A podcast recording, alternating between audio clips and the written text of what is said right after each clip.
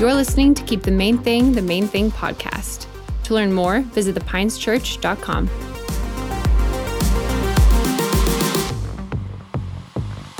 Well, that was such an honor. You guys all right? Y'all made it. It's rainy, but we made it. There were like cars off the road on my way up here. I was like, man, God's going to move this morning because I'm risking my life to get to Bangor, Maine. But um, so good to be with you guys. Um, I, uh, I, just want to say how honored I am to share a pulpit with, with the Joyas, with, with Matt and Jess and Pastor Matt and Jess. Aren't you guys so thankful to have them? Can we just give it up for, the, for Pastor Matt and Jess?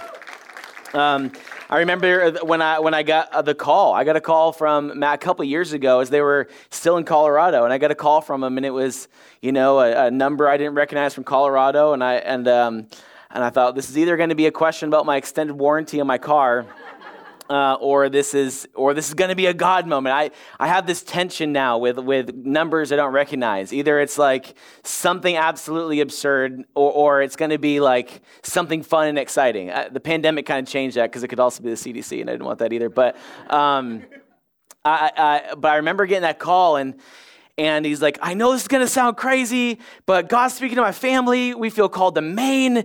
And he, he just began to tell me his whole story. And, uh, and it stirred my heart. Like, aren't you guys encouraged that God is calling people to Maine for such a time as this? It's, uh, it's, it's amazing.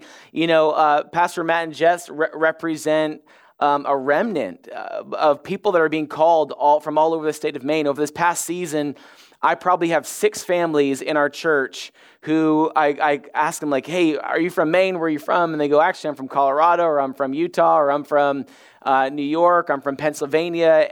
They're from all over the country. And uh, I said, why are you here?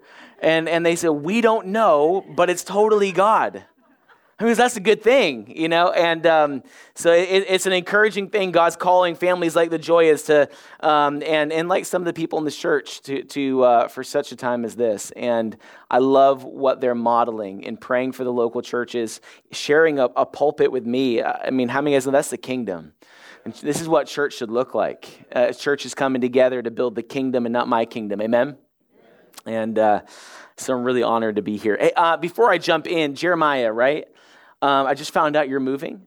Is, is that correct? When I walked into our huddle here earlier, I looked across the way and I saw you, not knowing that you were transitioning.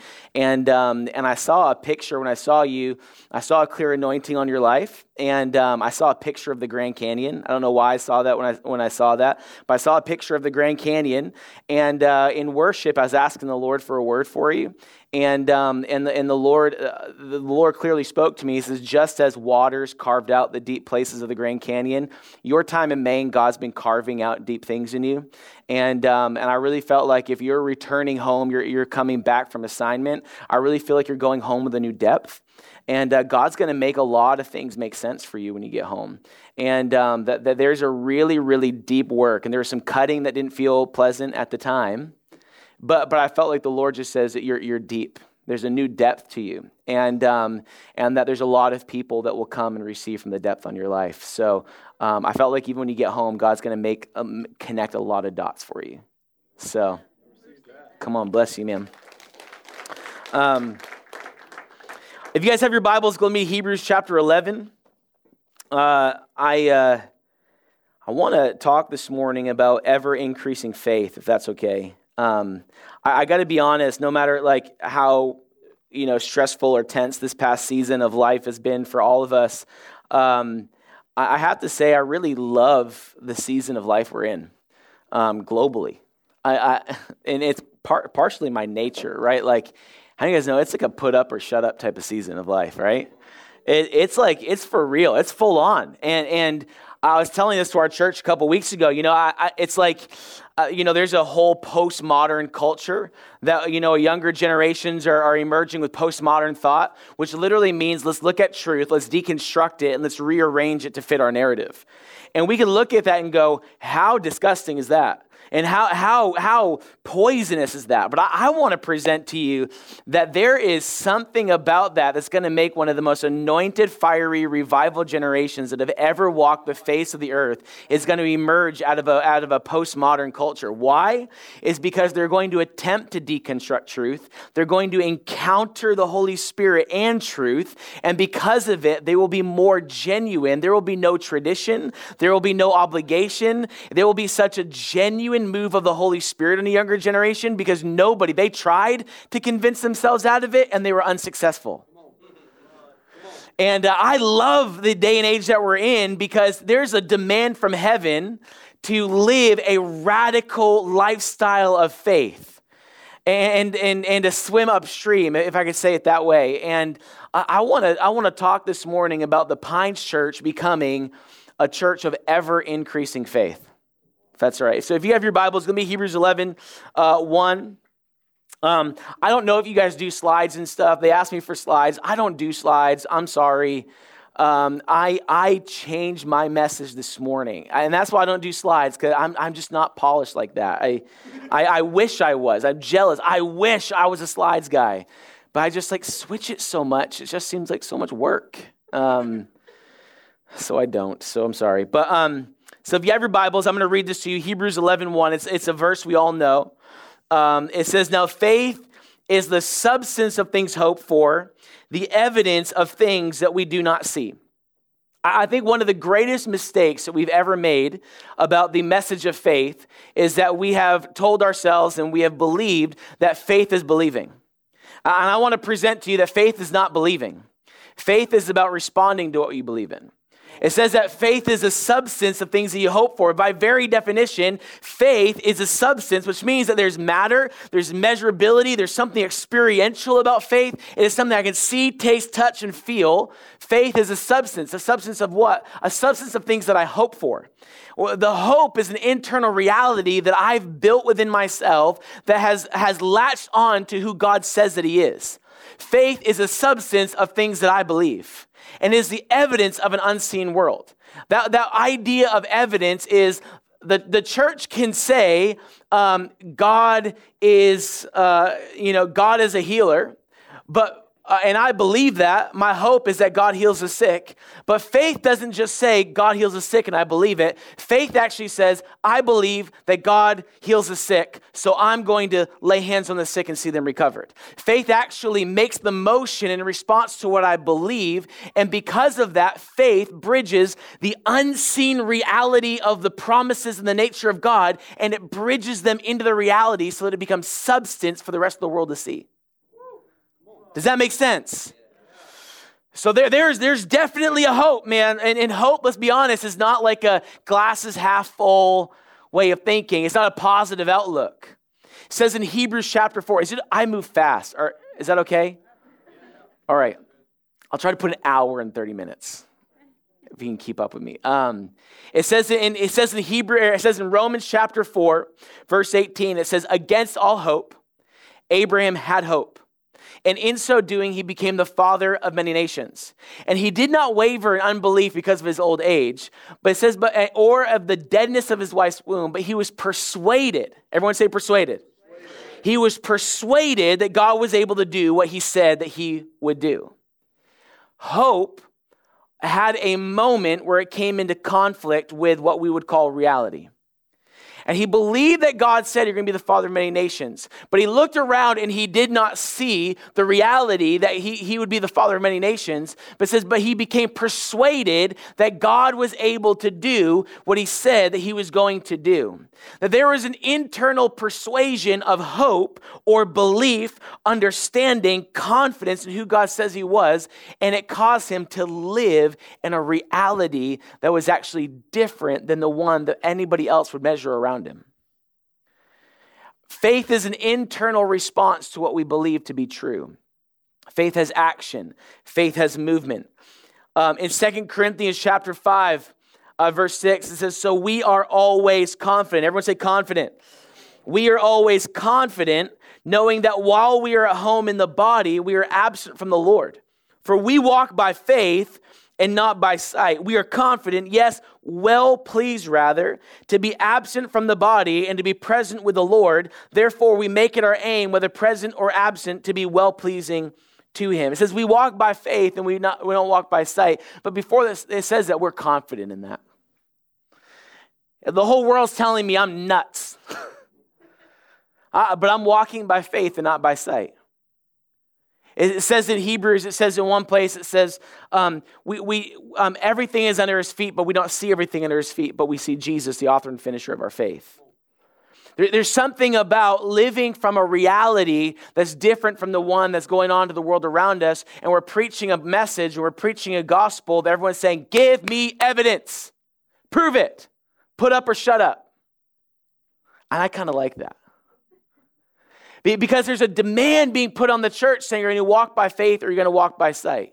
Are you going to adapt your world to like, hey, let's just be pleasant to everything that's going on around us and let's let's just kind of adopt a message that makes everyone feel okay? Or are we just going to live in a way that makes us understandable? Can can we make the gospel a pill that's able to be swallowed? Can we adjust and change? And he's saying it is what it is, and you got to become internally persuaded so that your lifestyle will begin to reflect the truth of what you believe. Is that all right?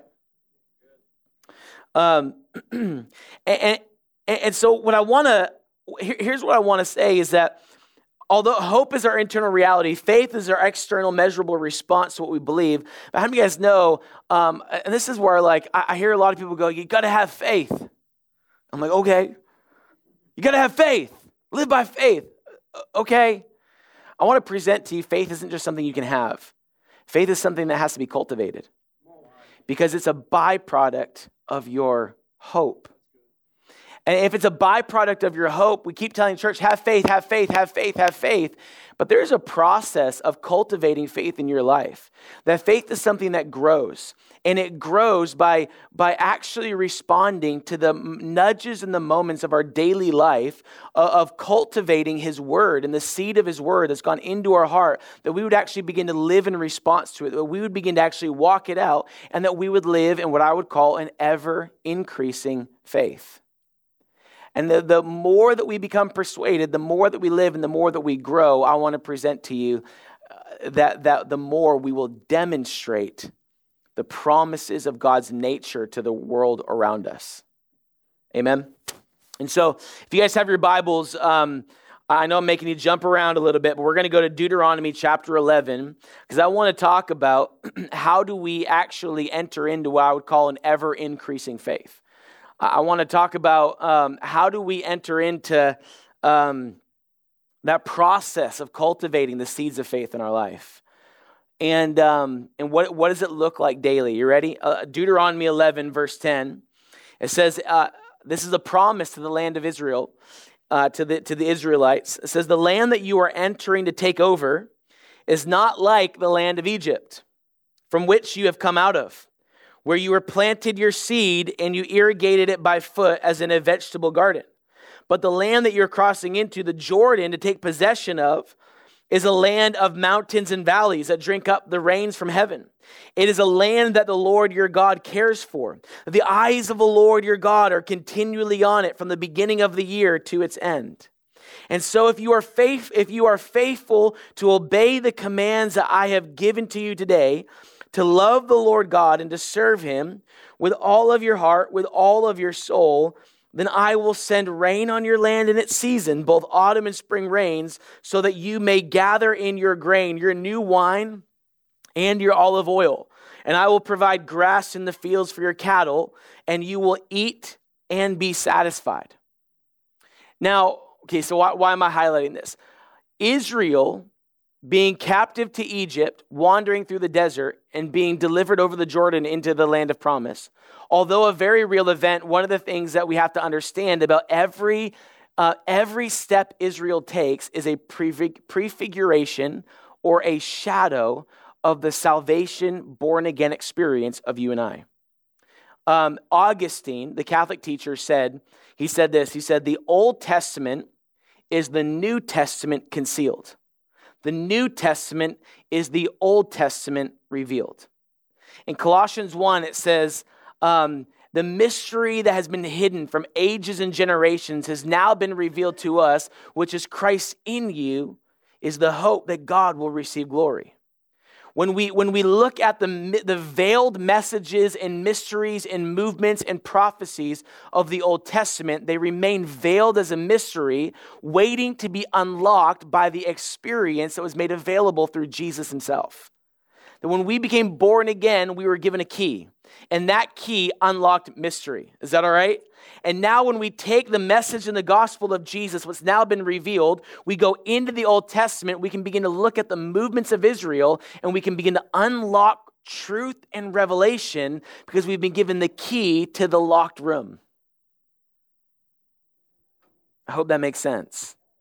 It, says uh, in, in, Luke 24, Jesus is walking with the two men to the road to Emmaus, and, uh, and he walks up alongside me. He's resurrected. He's died and been raised again. He shows up next to these two guys, and they're walking on the road to Emmaus, and, uh, and he's walking alongside of them, and he goes, "So, what's all the what's all the hubbub, guys? What's going on?" And they go, the, what, "Are you the only person of all of Israel that has not heard that Jesus, who said he'd be raised from the dead, uh, raised from the dead, is back? He's alive?" And, uh, and he goes, Oh, you foolish, darkened minds. He goes, Did you not see it all along? And it says that he showed them all through the Pentateuch, all through the law of Moses and, and, and the prophecies. It says that he showed them himself. And as they walked on the road of Emmaus, they go, they go we are so overwhelmed by what you're saying. This makes so much sense. You've unlocked all these mysteries that we've been under for so long. Come and eat with us. And he goes, Gladly. And he goes in and he breaks the bread. And when he breaks the bread, they eyes open and they see it's Jesus. And this is the most cinematic moment in all of the Bible. And all of a sudden he goes, Surprise, and disappears. It's, my, it's one of my favorite moments. It's like, so cinematic, so theatrical, you know? And Jesus disappears and they turn to each other and they go, It was him! And they, and they go, Didn't our hearts burn within us as we walked along the road? Did you know that the road of Emmaus, the, the word Emmaus means burning? It was the road to a burning dump site. And on the road of the on the road to burning, Jesus unlocked mystery that caused their hearts to burn. And it wasn't until he, they invited him to fellowship and to break bread that their eyes finally opened to see him for who he was. And this is actually such a significant moment for all of us is that, that uh, and I want to encourage you, this has nothing to do with any of the rest of my message. But I want to encourage you to walk on the road to burning and get set on fire by seeing the fulfillment of Jesus between the in the marriage of the old and new covenant to see it. And um, I, I, I want to look at this in Deuteronomy 11 because there is such a profound messianic prophecy in the story of Deuteronomy chapter 11. and um, it's this He goes, You guys were captives, you guys were slaves, and you had to toil and work for anything to bear fruit. You lived in a land where you had to, there wasn't water, you had to make water. You had to draw it from the ground. You had to tell that water where to go. And you had to cultivate that, that, those, those weeds and everything every single day because the land you were living was not created to bear fruit. You came from the land of Egypt, but I'm bringing you to another land. And when I deliver you across the Jordan, now this is about your coming out of being a captive and a slave and a prisoner, and you coming into the salvation experience in Jesus. And he says this He goes, I'm bringing you to a land that was made to bear fruit where the land literally soaks up the rain from heavens that, that, that, come down, of mountains and valleys where you don't have to work. This land was made to be fertile. This land was made to bear fruit. And this is your promise that I'm taking you out of struggle and strife, and I'm bringing you into ease and favor. I'm bringing you into an entirely different ecosystem and culture and environment that actually bears fruit. And, what I want, what I want to present to us is that there is, uh, there is an ecosystem that we've been brought into. And that when we give our life to Jesus, that we come out of Egypt, we come into the land of Jordan, our promised land, and, and, and our, what worked in Egypt won't work in the promised land. What brought you joy in Egypt will not bring you joy in the promised land what the way you had to work in order to bear fruit isn't the way that you bear fruit over here. You, you used to serve the needs of man, but now you serve the needs of the Lord. You, you, you don't just um, you hold on to your money, you freely give it all away. You, you don't just preserve your time, you freely lay it down and carry your cross. You, you, you don't, he says that there, the ways that work there won't work here. And there's an invitation saying to, to learn how to sow seed and bear fruit in the new environment and ecosystem that I'm, I, am, I have prepared for you. It's not your own strength, it's my strength. It's not your own peace, it's my peace. Peace used to be coming from your ability to control a situation. Peace now comes from your trust of my ability to control a situation. You know, and, and, how many of you guys know that because we've been delivered into a new ecosystem that bears fruit in our life, that there's our daily confrontations and tensions on how to yield ourselves to the ways of heaven, to the ways of the word. Uh, th- this right here is this is, a, this is a manual, an instructional manual on how to bear fruit in, in, in your born again experience. There's boundary lines. Hey, don't do that. But you got to understand it's not because, hey, don't do that because I don't like it. It's, hey, don't do that because it'll rob the fruit from your life. It's out of, David said, the boundary lines have fallen for me in pleasant places. Yes, I have a good inheritance. How many of you know the boundary lines that are being presented are not boundary lines saying, you know, uh, hey, that's, that's bad, so just quit it and stop it and you're going to go to hell. It's actually saying, I have a lot for you. I want to share the fullness of who I am. I want to give you all of my spirit. I want to pour out my presence on your life. I want you to bear fruit in the earth. I love you so deeply. I want to share my inheritance with you. Here's the boundary line so that you aren't trying to harvest seed in land that doesn't belong to you.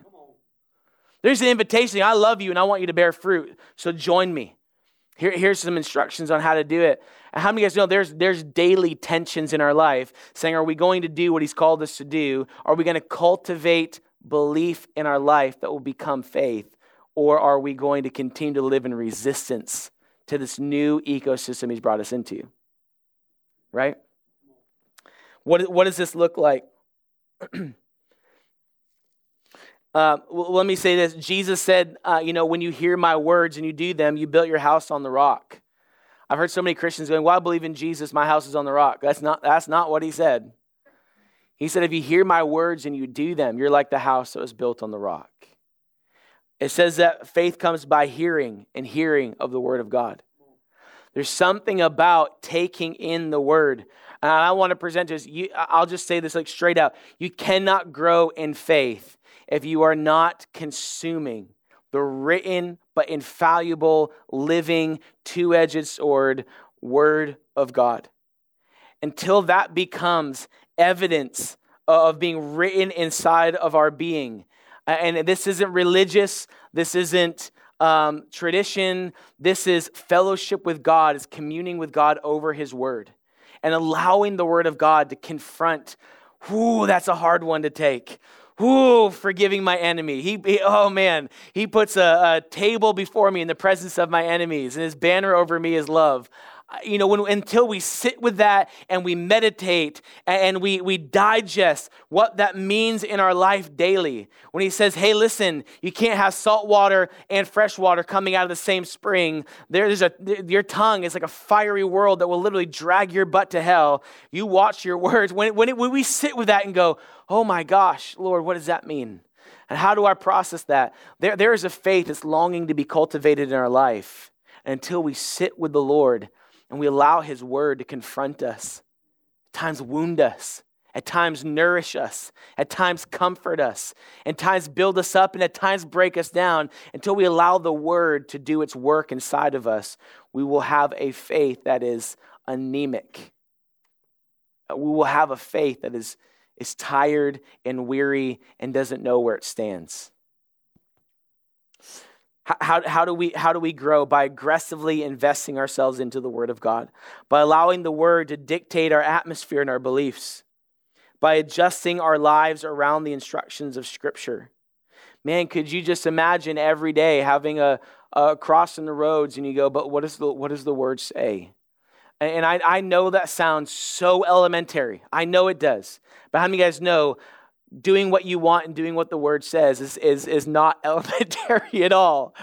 It hurts.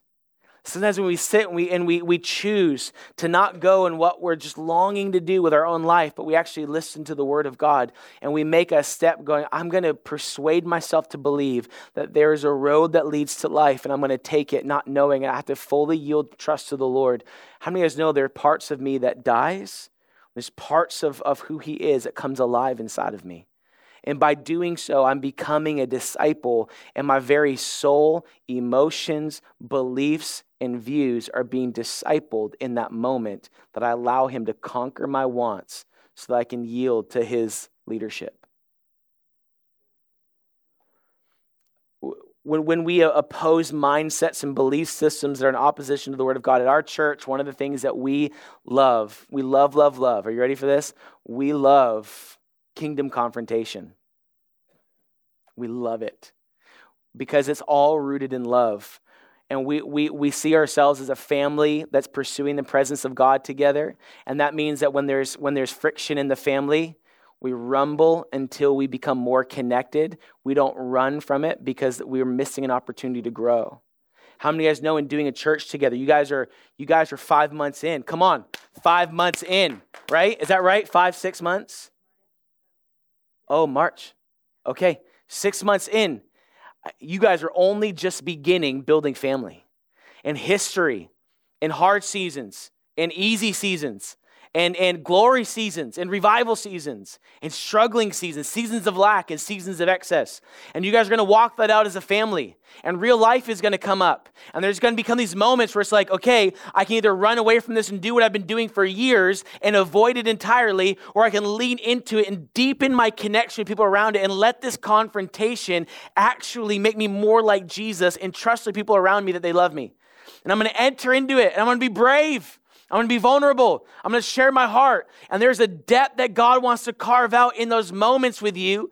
But there is a moment where, you know, like even like the Matthew 18 thing of like, go to your brother when you see something going on. And there's those moments where like, that's what the word says, but that's not fun and I don't want to do it. How do you guys know when there's a moment where we're being invited into that, that, that that's actually a moment that you can cultivate faith in your life? That when you go, you do what the words calls you to do, and you come in love, and you are vulnerable, and you are courageous with your feelings and your and your emotions and with somebody else's life, it might actually not go well. But you are being invited in to align your heart to his ways. And no matter the outcome, I'm going to grow in this. I'm going to become a disciple in this moment of how to do real kingdom family. I'm going to do like real, uh, you know, a lot of us have come from different church experiences and we've seen a lot of stuff done and we're like, I don't want to do that again.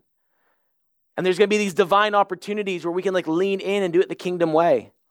And those they're not they're not easy. They're hard and they hurt. They take a lot of courage. But I'm telling you, it's going to build a revival culture in this house because you guys are deepening family and you're becoming disciples and you're trusting the Lord in those moments. Uh, by finding joy uh, in listening to the Lord, by reciting the Word of God in all situations, by positioning relationships that endorse the Word of God in your life. There's certain moments where you just want to do one thing and God says, Hey, I want you to do this and go invest in that person. And there's going to be something you'll see the hand of God move in your life in a fresh and new way because you said yes to the Lord and no to something else. How many of you guys know there's a no and a yes in every decision? You have to say no to something and you have to say yes to something in every choice that you make. And by doing so, there is such significant opportunity to like go, okay, I'm going to say yes to what the Lord's calling me to say yes and say no to what the Lord's calling me to say no. And it's different from the way that I've done it before. But my encouragement to you is this is that God is inviting you in to cultivate out of belief, cultivate faith, radical faith that will actually cause you to become a witness to the goodness and the faithfulness of God uh, in your in your life. I um I could tell you story after story, and uh, I'll, I'll, tell. I'll, can I tell you one? Uh, just one. I got I got some that will challenge you, some that will blow your mind, some that be like, never invite that guy back again, because I've seen God do amazing, amazing things. But I want to tell you one story. It's been in my heart all week long. And um, we, we, we had a, and I'll, I'll wrap up with this. We, we had a young man in our church um, who was a drug addict. And uh, we helped walk, bring him off the streets, got out of jail. We took him off the streets. We put him into a home with another group of guys that we had. And we did a year. He gave his life to Jesus. He got radically impacted and changed. And um, he entered into um, probably not the best relationship with a female. And he started, um, and then she broke up with him. And at that point of his life, he wasn't so clearly walking with the Lord enough that he knew how to walk through pain. He had never walked through that pain. He had been insulated his life, which was okay for a season. He insulated his, his self from feelings, so he didn't know actually how to navigate pain and hurt and all that kind of stuff. And, uh, and he went through pain, and the only thing he knew to do was to do drugs. And so he immediately got on the streets. He knew where to go, how to get it. He got what he needed, and he started doing drugs again. We put him into a rehab uh, facility because uh, he, he was begging for it. He got put into a rehab facility. Um, he, he experienced some stuff in there that wasn't great. He ran away one night and uh, from the rehab facility, and uh, he went to a buddy, got some drugs, and uh, and that night he was given uh, he was given cocaine that was laced with rat poison, and uh, because of it, he died.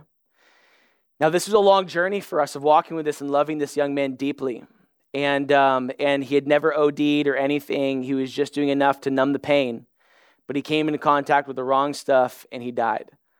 And our community was thrashed, thrashed. I, I mean, devastated. The, the day that we found out that night, we do this thing called the burn. We have these six hour worship and prayer nights, and uh, where we have rotating worship leaders, and we do we worship all night long. It's kind of like a house of prayer type of thing. And um, and we had the burn, and man, it was the most somber burn we've ever had. Usually, people are dancing and singing and just rocking and praying, and everyone just sat there quiet as someone played the piano. It was like we didn't know what to do. And my buddy Tim, he's our, our worship pastor, and he's sitting on the front row, and everyone's just weeping across the whole room. We weren't talking about it, we weren't praying for it, people were just weeping. And, uh, and my, my buddy Tim, sitting on the front row, he, he all of a sudden he hears the Lord say, uh, you know, unless the seed dies, that it will bear no fruit. And although that, that, that scripture, even taken out of context, carries some truth, that God was trying to reveal to Tim is that from his life, I, I will bear fruit. And we didn't know how that would happen, right? So Tim is sitting there and he's wrestling with the Lord and he, and he hears the Lord just say subtly to his heart, I will raise up seven in his place. And, and he, and, and now, now mind you, what a courageous thing in the middle of the most mourning, hard, difficult moment where people are grieving to grab the microphone and say, God's going to raise seven in his place. It almost seems out of place. It almost seems like heartless to even enter into that conversation just yet. But he felt so deeply in his heart, the faith began to rise in his, in his heart as the Lord began to speak this to him. And so he gets up and he goes, Guys, I, I, he's like, I feel really vulnerable saying this, but I felt this so clearly from the Lord that, that, um, that when, you know, that God will raise up seven in his place. And, and can we just pray right now, God, where the seed has died, let seven take its place. And the room started weeping and wailing, and, and people just started crying out, God, seven in his place. And they started asking, God, prostitutes and drug dealers, bring them in seven in their place, God, seven in their place. And, and I mean, like, like un, has anybody ever like been in an uncomfortable prayer moment? Where it's like the depths of your soul are just shaking within you because you are so connected with the Lord is saying, but the weight of it is just weighing on you. That's what began to happen in that room. We walked it out. We walked with the family for the next few, for, for the next year, right? Um, a, a, few months after this night, I'm almost done. A, a few a few uh, moments after this night, we were uh, we were in uh, a, a, church service. And this young man came up to us weeping, and uh, and he says, "Hey." Um, I, I, just I just gave my life to the Lord and and I just had an encounter with the Lord in your church and I want to start coming and and he started coming and he wasn't really telling us his testimony. We knew he was into drugs and we knew all that kind of stuff, um, but we didn't know to the extent, right? And on his one year anniversary of getting free, he goes, "Hey, I'd like to finally tell my testimony in front of the whole church." Now, mind you, I've never heard it before. And this young man is, is given the microphone. I was like, bro, go for it. We're just going to freak out and celebrate you, you know?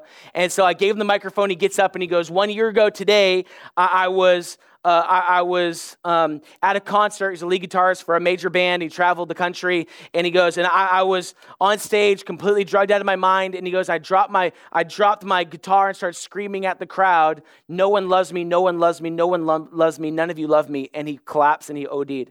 He wakes up in the hospital um, room and he's strapped to the bed, and they're saying you're not allowed to leave the hospital until you recover, and you have to go directly to a rehab facility. And so they a bed opened up to a secular rehab facility in Florida.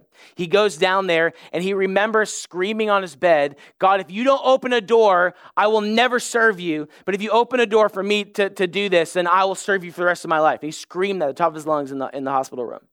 He gets sent down there, and his mom's a Christian, but he hates Christianity. He was hurting the church, and they keep going after him and, and about drugs, and it was all secular, no talk of God at all. And he was so resistant, and he would he would spit in the guy's face that was trying to counsel him, and he was angry, and he was hurt, and he was bleeding, and he just didn't want anything to do with the help. And he goes, "When I get out of here, I'm just going right back to it."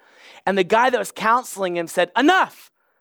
He goes, I'm not supposed to do this. I might lose my job. But, young man, you need Jesus. And he goes, There's no hope for you unless you give your life to Jesus right now and he'll fill you with the Holy Spirit. The kid starts breaking down and he goes, Fine. And he leads him to salvation prayer. All of a sudden, this like wind of the presence comes all over him. He gets filled with the Holy Spirit, speaking in tongues in this guy's office. Gets completely set free, comes back to Maine, gets told about our church. He comes to our church. A year goes by. He's growing in the Lord. You never would have guessed his history. That radically changed. And that morning, he gets out there and he goes, This happened to me. And I look over on the front row, one of our worship leaders, Beth, is sobbing in her hands. And I'm thinking, wow, what a powerful testimony. And, and he ends, and everyone claps and cheers. And she goes, Hold on. And she comes and grabs the mic and she opens her journal and she goes, One year ago today, we were in a burn and, and we prayed. And she had it in her journal that she wrote down where one dies, let seven take his place. And, and, and the day of his recovery was the day that he get, got saved, was the day that we prayed this. And then somebody else is weeping over there. And this young man, another young man that we were walking at a drug addiction, he was in one of our guys' church. He was an Uber driver and he was passed out in the back seat. Our Uber driver guy in our church led him to Jesus, brought him to church. We've been walking with him. It was one year to the day that he got saved. Another young lady says, I've never told anyone this, but one year ago today, I got saved and I was prostituting myself on the streets of Portland. And all of a sudden, all these testimonies of the exact same day came up that this radical moment of salvation swept across addiction across the state of Maine, and God moved on people's lives because a moment of faith that we became persuaded that against what the situation looked like, that God wanted to do something far greater. How, how many of you guys know God wants to do something far greater. God wants to do something far greater in this community. God wants to do something far greater in your family and through your life. And, and God wants there uh, to, to, to produce in you an ever increasing faith that partners with what He's doing in the spiritual realm for you to become a bridge and to become evidence in the natural realm. But in order to do that, God's going to begin to cultivate things on even subtle, nuanced levels of the decisions that you daily make, allowing the Word of God to begin to rule and, and create a new ecosystem that you can bear fruit and that you can grow in. He's going to do it daily in your life. Is that all right?